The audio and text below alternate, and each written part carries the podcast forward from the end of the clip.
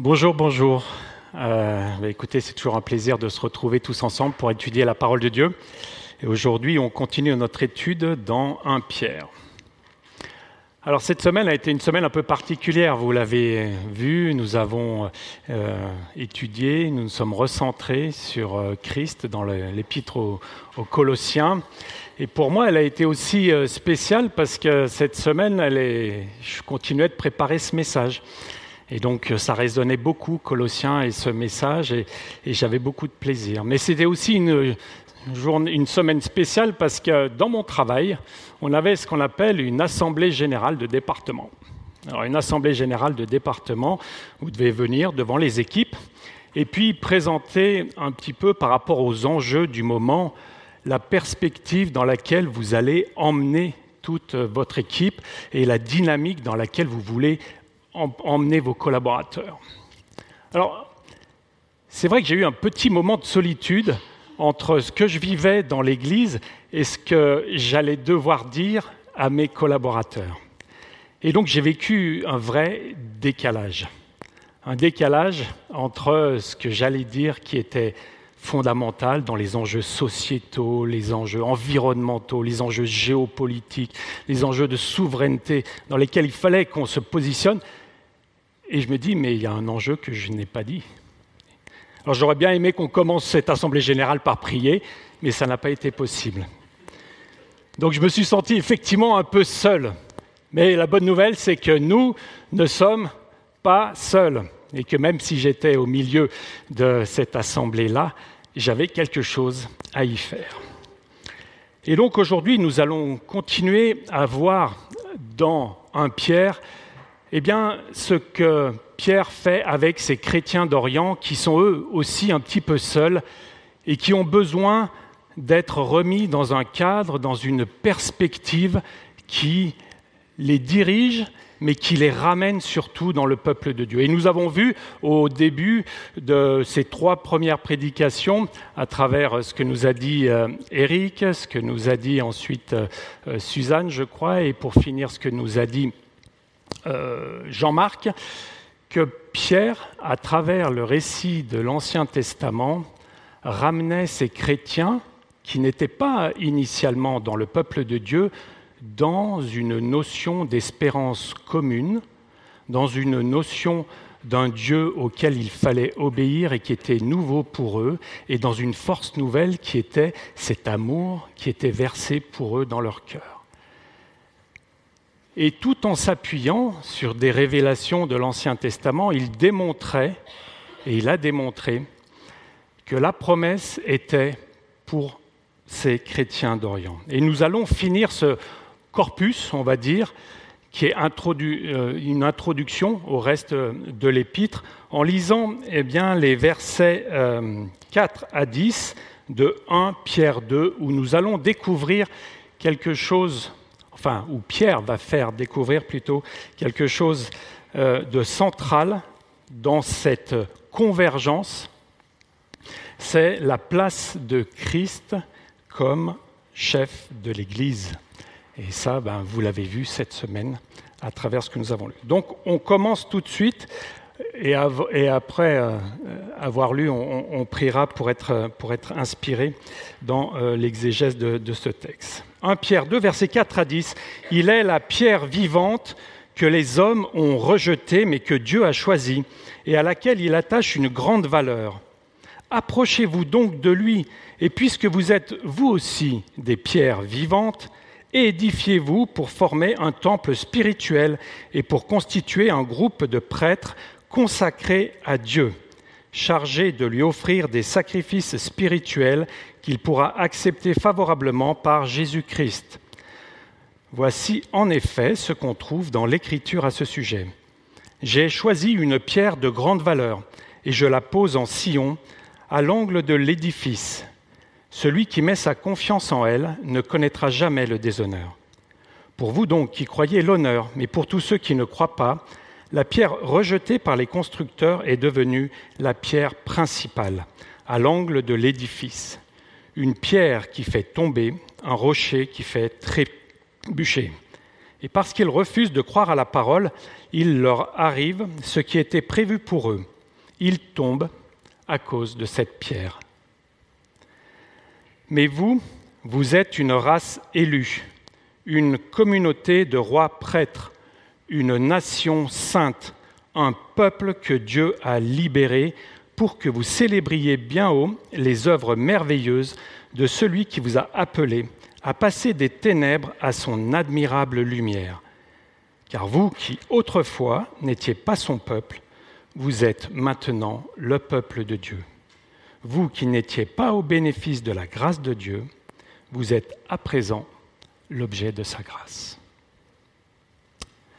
Alors Seigneur, oui, on veut vraiment ce matin se placer sous ton regard et sous l'inspiration de ton esprit que tu as mis en chacun d'entre nous, afin que nous puissions tirer l'essentiel de ce texte pour nous et pour, Seigneur, aussi l'avancement de ton royaume, de ton Église, dont nous voulons reconnaître encore une fois que tu es le chef. Merci de nous inspirer et de nous édifier. Au nom de Jésus-Christ, amen. Alors, on l'a vu tout à l'heure, je vais vous proposer un plan, excusez-moi d'abord, avant de voir tout à l'heure. Alors voilà le plan que je vous propose de suivre. Ce texte est extrêmement dense, donc il y a forcément eu des choix que j'ai dû faire. Et pour un art des choix, l'art des choix n'est pas facile. Il fallait que je la fasse, celle-là, quand même. Et donc, voilà la transversalité à laquelle j'ai voulu prendre ce passage. Alors, premièrement, un fait important, c'est que tout se base sur Christ. Et donc, il y a une seule pierre, c'est Christ. Mais nous allons voir qu'à travers les images que nous en donne l'apôtre, il y a 4 repères différents qui sont des fils conducteurs vers l'Église. Ensuite, dans ce texte-là, il y a un principe dynamique que nous allons lire, que nous allons découvrir et que nous allons nous appliquer. Et puis à la fin, il y a un résultat glorieux et nous essayerons de tirer des enseignements de tout cela. Alors commençons tout de suite par la première chose, une seule pierre, Christ, et 4 repères. Alors Pierre, vous savez, il ne s'appelait pas Pierre, au départ il ne s'appelait pas Pierre, il s'appelait Simon. Et Simon, quand il est venu rencontrer Jésus pour la première fois, eh bien, il a eu tout de suite un surnom. Et ce surnom, c'est Pierre. Et ça a dû beaucoup le travailler pour savoir pourquoi le Seigneur voulait l'appeler de ce nom-là. Et finalement, on verra, à travers ce que nous allons lire ici, comment ce que nous témoigne ici, Pierre, est à la fois une vérité fondamentale de l'œuvre de Jésus-Christ dans la vie de tout le monde et à la fois le témoignage de son parcours à lui et de comment il a quelque part emboîté le pas à son maître, comme on le verra. La première chose qu'on voit, c'est ce qu'on appelle en français un oxymore. Excellent, un oxymore. Je ne connaissais pas, donc je suis allé le chercher. Donc un oxymore, c'est l'association de deux choses qui ne vont pas ensemble. Une pierre, ce n'est pas vivant. Et ce qui est vivant, ce n'est pas du domaine du minéral. L'homme, il aime bien séparer les choses. Donc il a fait tout ce qui va être du domaine minéral et tout ce qui est du domaine organique. Alors ce qui est du domaine minéral, c'est tout ce qui est des composés qui sont solides, qui durent dans le temps, qui sont stables et qui ne bougent pas. Bon, par contre, ça ne bouge tellement pas qu'il n'y a pas de vie. Et de l'autre côté, il a mis le monde organique. Le monde organique, c'est les êtres vivants. C'est tout ce qui va se développer, mais qui finalement, quand on dit qui vit, on dit en même temps qui meurt, en fait. Parce que si on vit, on meurt. Et là, on vient mettre ensemble des pierres vivantes. Alors ça nous rappelle une chose, c'est que dans la Bible, les auteurs, bien souvent, sont dépassés par ce qu'ils ont à exprimer. Et ça nous parle déjà d'une chose dans l'Église, c'est que c'est une réalité qui nous dépasse. Et on n'a pas les mots pour le traduire, on n'a pas les mots pour le lire. Alors, pierre vivante, je suis quand même allé chercher dans Wikipédia. Qu'est-ce qu'on nous en dit ? Parce qu'on ne sait jamais, peut-être qu'il y a des pierres vivantes. Alors, je n'y connais rien, mais peut-être que les aquariophiles savent ce que ça veut dire. Alors voilà, j'ai trouvé qu'il existait des pierres vivantes. Formidable. Et une chose d'autant plus formidable qu'en fait, dans la traduction, Pierre vivante, ça ne veut pas dire que vivante. Ça veut dire pierre vivante et vivifiante, en fait. C'est-à-dire qu'en fait, elle vit, mais elle donne la vie. Et alors, vous savez quoi, dans ces aquariums, la chose extraordinaire, c'est qu'en fait, c'est un corail calcaire qui abrite à l'intérieur plein de micro-organismes. Et vous savez ce que ça fait, tout ça, dans un aquarium ? Ça remplace les pompes et ça purifie l'eau. Jolie image, non ? De ce qu'est notre Seigneur. Alors voilà la première chose. Le Seigneur, de par son œuvre à la croix et sa résurrection, est l'initiateur d'une chose fondamentale dans l'Église, c'est qu'il est le premier-né d'entre les morts et le premier-né entre plusieurs frères. Il est donc d'une nature, d'une identité, d'une consistance nouvelle. Et l'Église est d'une nature, d'une identité, d'une consistance nouvelle. La deuxième chose qu'on voit dans ce texte, c'est, et là Pierre s'appuie sur la relecture donc de l'Ancien Testament, notamment d'Ésaïe, c'est que le Christ est une pierre qui a été rejetée par les hommes, mais précieuse aux yeux de Dieu. Alors qu'est-ce qu'on voit dans cette vérité-là ? C'est que bien évidemment, Christ sur terre s'est heurté à une pierre. Et quelle était-elle, cette pierre ? Vous pouvez me le dire ? Vous ne le savez pas ? Enfin, excusez-moi, moi j'ai travaillé dessus, c'est pour ça que peut-être je le sais, mais ce sont les pierres de la loi. Vous savez, Dieu a pris 2 pierres et a écrit sa loi. Et en fait, qu'est-ce qui s'est passé ? C'est que les hommes ont pris cette loi et l'ont interprétée à leur manière. Et ceci étant, Jésus vient dans le monde et reprend ces 2 pierres et dit non, Dieu ne les interprète pas comme vous les interprétez. Et donc, il est à ce titre-là rejeté. Mais finalement, ce qu'on voit, c'est que dans son œuvre où il est venu mourir et ressusciter, Dieu a montré par sa résurrection qu'il était devenu précieux, car il l'a ressuscité. Et voici ce qu'il est, c'est celui qui vient inverser les valeurs. Et il y a une vérité à prendre pour notre Église, c'est que les valeurs de l'Église ne sont pas les valeurs du monde et que la loi avec laquelle le monde est régi ne sont pas les lois avec lesquelles l'Église sera régie. Troisième, c'est que c'est une pierre angulaire. Alors là, encore une fois, Jésus, c'est l'accomplissement. L'accomplissement d'une vérité qui avait été donnée, alors dans beaucoup de passages, et notamment en Ésaïe et puis dans le psaume 118. Une pierre angulaire, c'est une pierre qui sert à asseoir tout un bâtiment. Et là, il y a donc une vérité qui nous est donnée de dire qu'il y a quelque chose qui est donc en construction. S'il y a une pierre angulaire, c'est qu'il y a quelque chose qui se construit par-dessus cette pierre. Et le deuxième, c'est que cette pierre angulaire, elle définit la norme du bâtiment. C'est elle qui va donner sa stabilité et sa dimension au bâtiment. Et le quatrième repère qu'on peut avoir, et ça, c'est juste pour revenir là-dessus, on l'a bien vu dans notre semaine, Christ est celui qui est au centre, qui soutient et qui alimente l'édifice qui est l'Église. Et le dernier, c'est ce qui a été appelé une pierre de chute, une pierre d'achoppement, une pierre qui fait tomber. Alors, je ne sais pas si vous êtes familier des environnements un peu ruraux, dans lesquels, finalement, vous avez des grands champs où on ne sait pas trop ce qui appartient à qui. Et si vous allez voir au cadastre, aujourd'hui, c'est bien fait, vous savez à peu près les parcelles à qui elles appartenaient. Mais avant, le cadastre, ça se faisait comment ? Eh bien, le cadastre, ça se faisait par des pierres. Des pierres qui étaient mises aux 4 coins de la propriété et qui délimitaient. Et donc qui délimitent la zone et qui sont ici pour faire une séparation.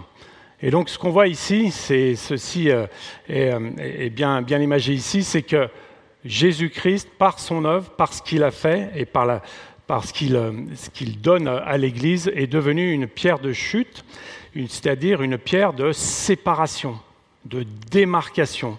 Il vient démarquer ce qui est du domaine du royaume de Dieu, l'Église, et ce qui est hors du domaine du royaume de Dieu, c'est-à-dire ce qui est dans le monde.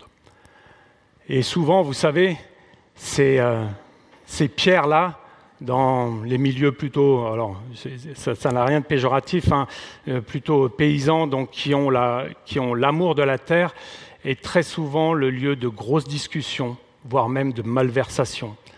On vient déplacer la pierre pour s'accaparer du terrain qui n'est pas à nous.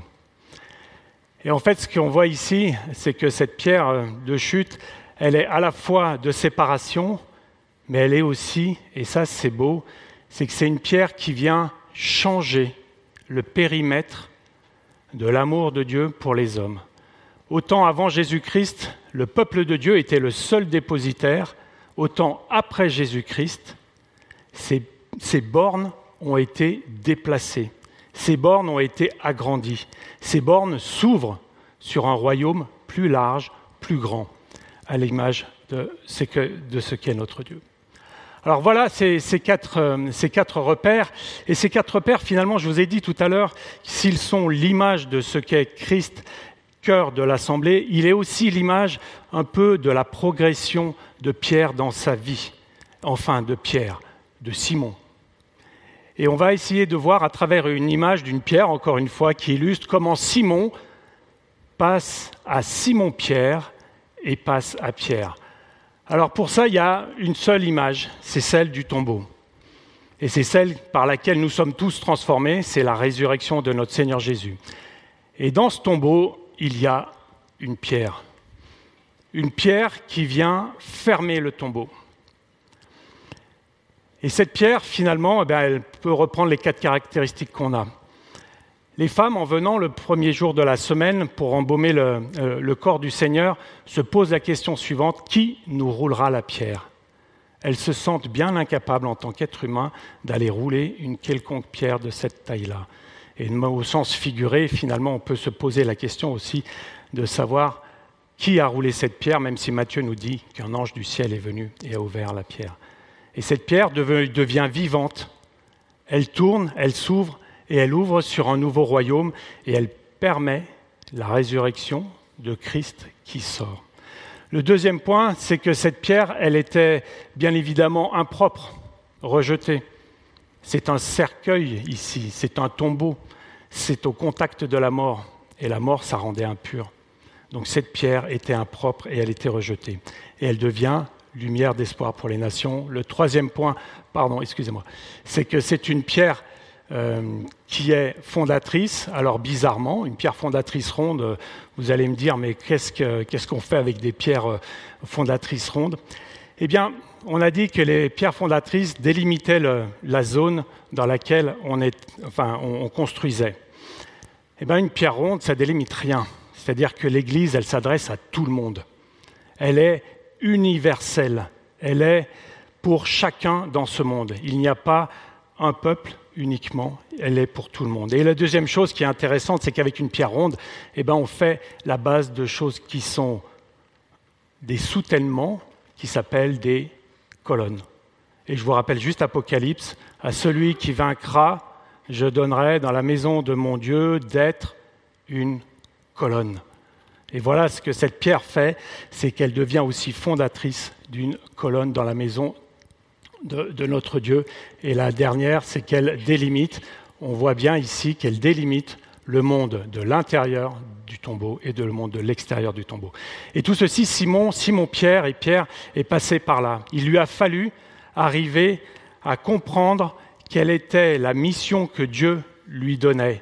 Au-delà du nom qu'il lui a donné, Simon-Pierre, il lui a aussi donné de devenir une pierre fondatrice de son royaume. Il lui a aussi donné de devenir un apôtre d'un royaume plus grand que celui des Juifs, même si lui était dédié au peuple juif, et on le voit, vu qu'il s'adresse à ces chrétiens d'Orient.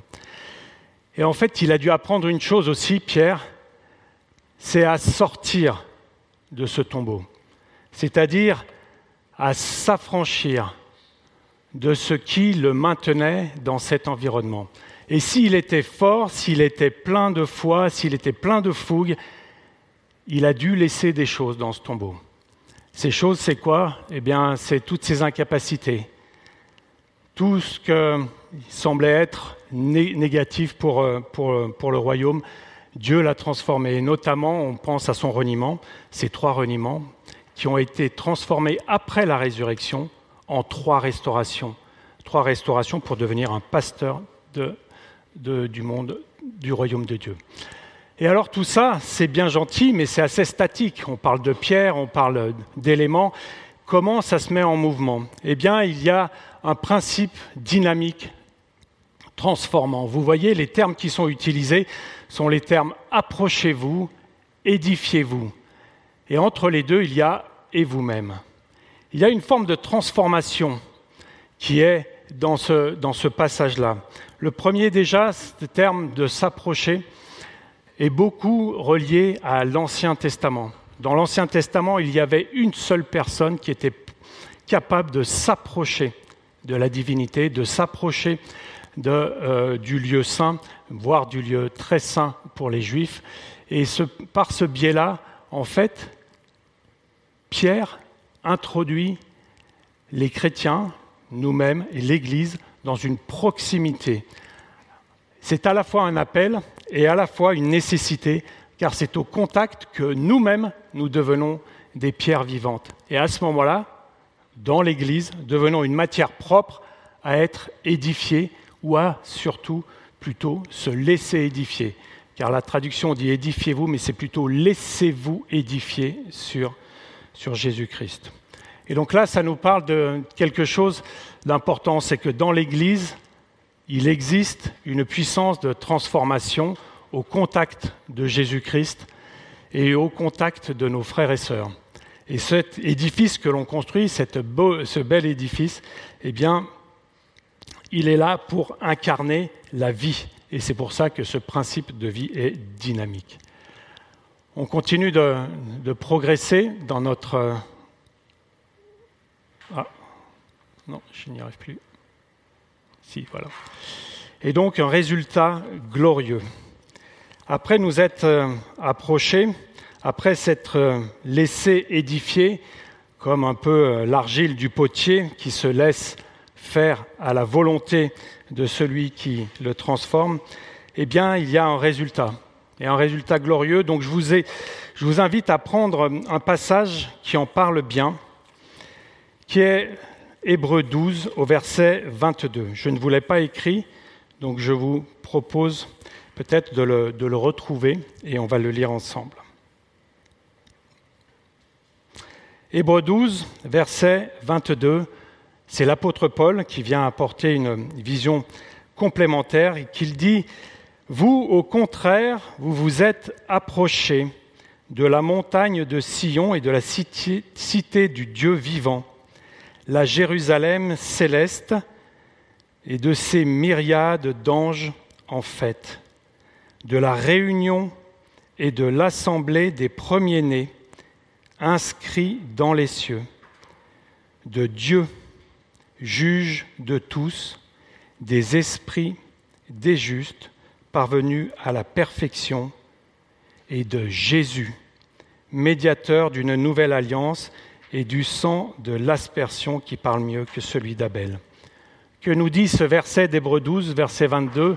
C'est qu'au-delà de cette expérience que nous faisons d'être libérés de la mort, eh bien, il y a surtout la capacité de s'approcher d'un environnement glorieux, d'un environnement céleste, d'un environnement que nous pouvons capter car nous avons l'Esprit de Dieu.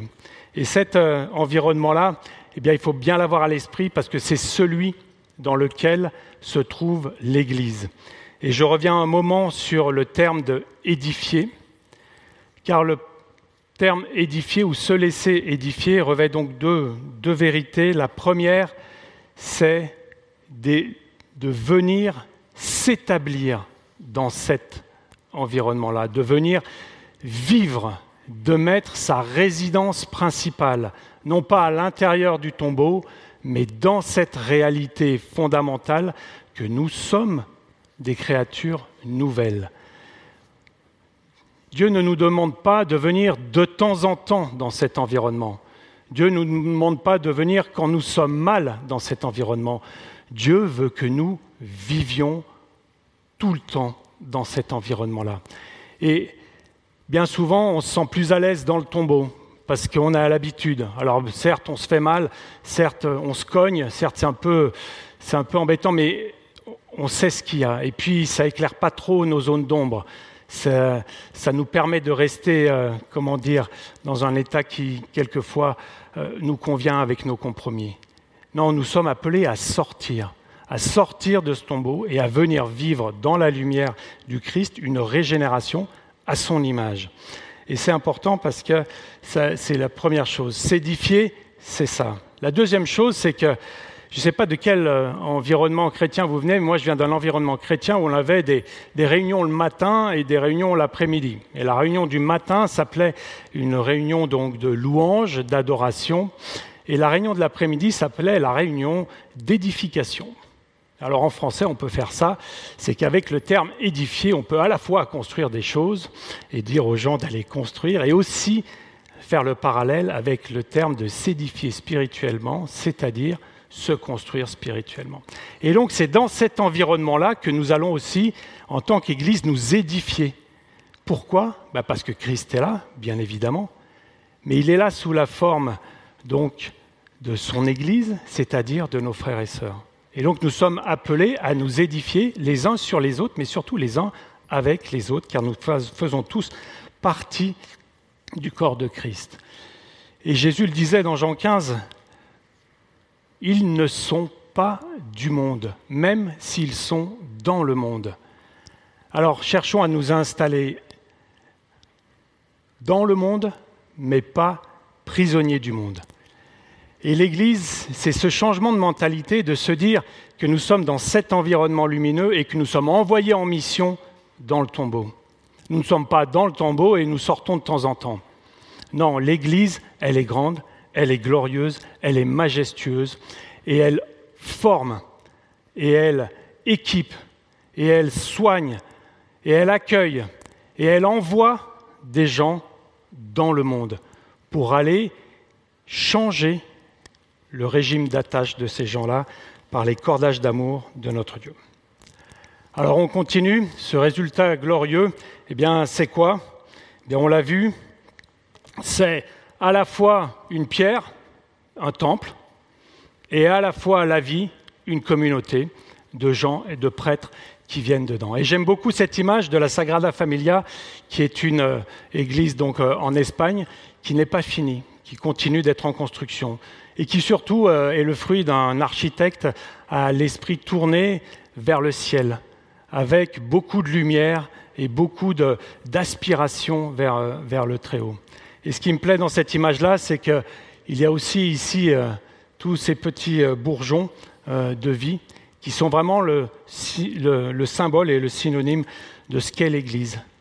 Un édifice en construction qui tend vers le ciel et qui fait le lien finalement grâce à cette communauté donc, de prêtres saints donc, qui était déjà prévue en Exode 19, verset 25, qui devient quelque chose de nouveau et de grand et de beau, et qui, encore une fois, là, dépasse le vocabulaire de l'apôtre, si bien qu'il est obligé d'utiliser beaucoup de termes comme une race, une communauté, une nation, un peuple, qui, quelque part, va faire le lien entre ce tombeau et ce monde merveilleux.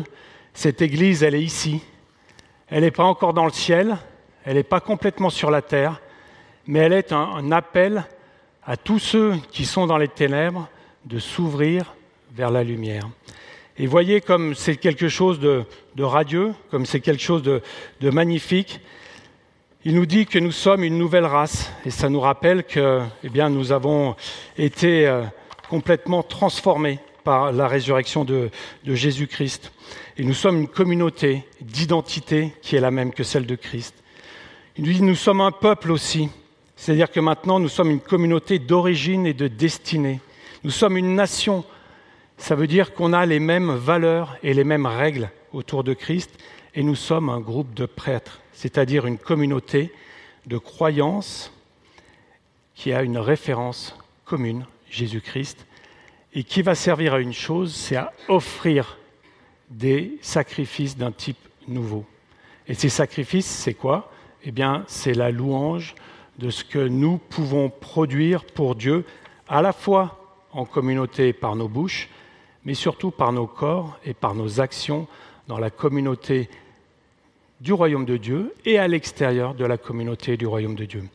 Et c'est pour ça que j'aimerais qu'on retienne quelques petites choses et quelques enseignements assez simples par rapport à tout ce que l'on s'est dit ce matin, qui est peut-être certes théorique, mais qui reste le cadre dans lequel nous devons nous fixer pour que demain, dans la suite de l'épître de Pierre, nos actions puissent prendre forme dans ces réalités qui sont célestes et qui doivent nous porter. Et quels sont ces enseignements ? Eh bien, ils sont sur le regard qu'on porte sur les choses. Pierre a dû changer de regard sur les choses qui étaient autour de lui et que Christ lui montrait, et notamment sur lui-même. Et le premier regard que l'on doit changer, eh bien, c'est celui que l'on porte sur l'Église. L'Église n'est pas une énième communauté où on se sent bien dans le monde, où on se fait du bien dans le monde. Non, elle a une réalité supérieure, bien supérieure. Elle est cette image du royaume de Dieu qui vient apporter la lumière dans le cœur des gens. Et donc, notre but, c'est bien évidemment de faire que cette communauté vive. Le deuxième, c'est qu'on doit changer de regard sur nos frères et sœurs. Chacun, chacune est l'image du Dieu invisible. Chacun, chacune est une part de Christ. Chacun, chacune a des dons dans cette Église. Et tout ce qui, dans le monde d'avant, était considéré comme à rejeter, au rebut, impropre, impossible de produire du fruit, aujourd'hui, dans l'économie de Christ, est apte à produire du fruit. Vous avez tous, nous avons tous, un don que nous pouvons faire fructifier, et c'est quelquefois une faiblesse aux yeux des hommes et une force aux yeux du royaume de Dieu. Donc ne soyons pas timides, ne soyons pas aussi à nous chercher des excuses sur « je ne sais pas faire »,« je ne peux pas faire »,« je n'arrive pas à faire ». Venons dans l'Église et au contact de nos frères et sœurs, identifions ce dans quoi Christ nous a équipés et ce qu'il veut fortifier et ce qu'il veut utiliser pour son royaume. La deuxième chose par rapport à nos frères et sœurs, c'est aussi cette échelle de valeurs. Il n'y a plus ni homme, ni femme, ni juif, ni grec, ni servant, ni homme de haut rang. Tout le monde a été fait égal. Et nous n'avons pas à nous comparer les uns aux autres, si ce n'est à nous comparer à Christ, qui est celui qui nous attire et qui nous installe tous dans une position de prêtre. Alors cette position de prêtre royal, ça ne nous parle pas, mais à l'époque, c'était la plus haute position distinctive dans l'échelon sociétal. Même le roi passait par le prêtre royal pour savoir s'il pouvait partir en guerre. Même le roi passait par le prêtre royal pour savoir s'il allait être béni dans son royaume. Même le roi passait par le prêtre royal pour demander la bénédiction. Il n'y avait pas plus haut. Et nous sommes à ce niveau-là parce que Christ nous a fait. Et le troisième, c'est changer aussi notre regard sur le monde. Changer notre regard sur le monde. Alors certes, les bornes ont été élargies, certes, les bornes ont été reculées, certes, le royaume de Dieu s'est approché de nous. Mais il y a un jour où la pierre qui aujourd'hui est ouverte va se refermer. Alors l'Église, c'est un peu comme l'arche de Noé. C'est qu'aujourd'hui, les portes sont grandes ouvertes. Tout le monde peut rentrer, il n'y a aucun problème. Mais il y a un jour où Jésus reviendra. Un jour où le Christ viendra prendre cette fiancée. Et là, les portes seront fermées. Donc il y a un enjeu, il y a une urgence, il y a une mission qui, au-delà de porter gloire à Dieu, de donner des sacrifices et d'aller aussi porter la bonne nouvelle et d'aller chercher ceux qui aujourd'hui sont perdus. Et finalement, si on parle de regard, l'enseignement qu'il y a à travers ce premier corpus et cette première semaine de prière autour de Colossiens, eh bien, c'est de fixer les regards.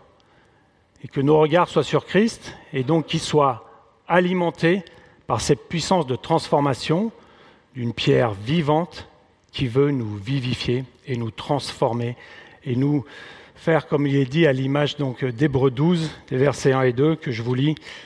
J'aime beaucoup Hébreux. Nous donc aussi, puisque nous sommes environnés d'une si grande nuée de témoins, rejetons tout fardeau et le péché qui nous enveloppe si facilement et courons avec persévérance l'épreuve qui nous est proposée, les yeux fixés sur Jésus, qui est l'auteur de la foi et qui l'amène à la perfection. Voilà, que ces vérités, ces grandeurs, dans notre marche et dans notre perception de ce qu'est l'Église et dans la vision majestueuse de ce qu'est l'Église puisse aussi nous transformer. Nous ne sommes pas seuls, on est un petit nombre et ces chrétiens d'Orient n'étaient pas seuls. Ils étaient incorporés à ce destin majestueux, magnifique, énorme qu'est l'Église et celui qui en est le chef, le Christ. Je vous propose de prier pour cela. Seigneur, merci pour la richesse de ta parole, merci pour tout ce qu'elle nous dit de Jésus-Christ et de ce qu'il a fait pour nous, tout ce qu'elle nous dit de l'amour que tu as eu pour nous en l'envoyant et surtout en nous assimilant à lui. Merci parce que cette assimilation, Seigneur, n'est pas douloureuse, mais qu'au contraire, elle est vivifiante et qu'elle nous donne une vie nouvelle que nous voulons expérimenter dans le cadre de cette Église qui est ton Église dans laquelle tu veux nous faire grandir, tu veux nous édifier, tu veux nous développer, tu veux aussi nous amener, Seigneur, à rayonner de ta gloire afin que le monde te voie. Oui, Seigneur, tu veux que tous viennent à la connaissance de la vérité et qu'aucun périsse. Et Seigneur, nous te demandons de nous aider à nous installer dans ce royaume et à nous laisser transformer pour que ta gloire brille dans ce monde. Au nom de Jésus-Christ. Amen.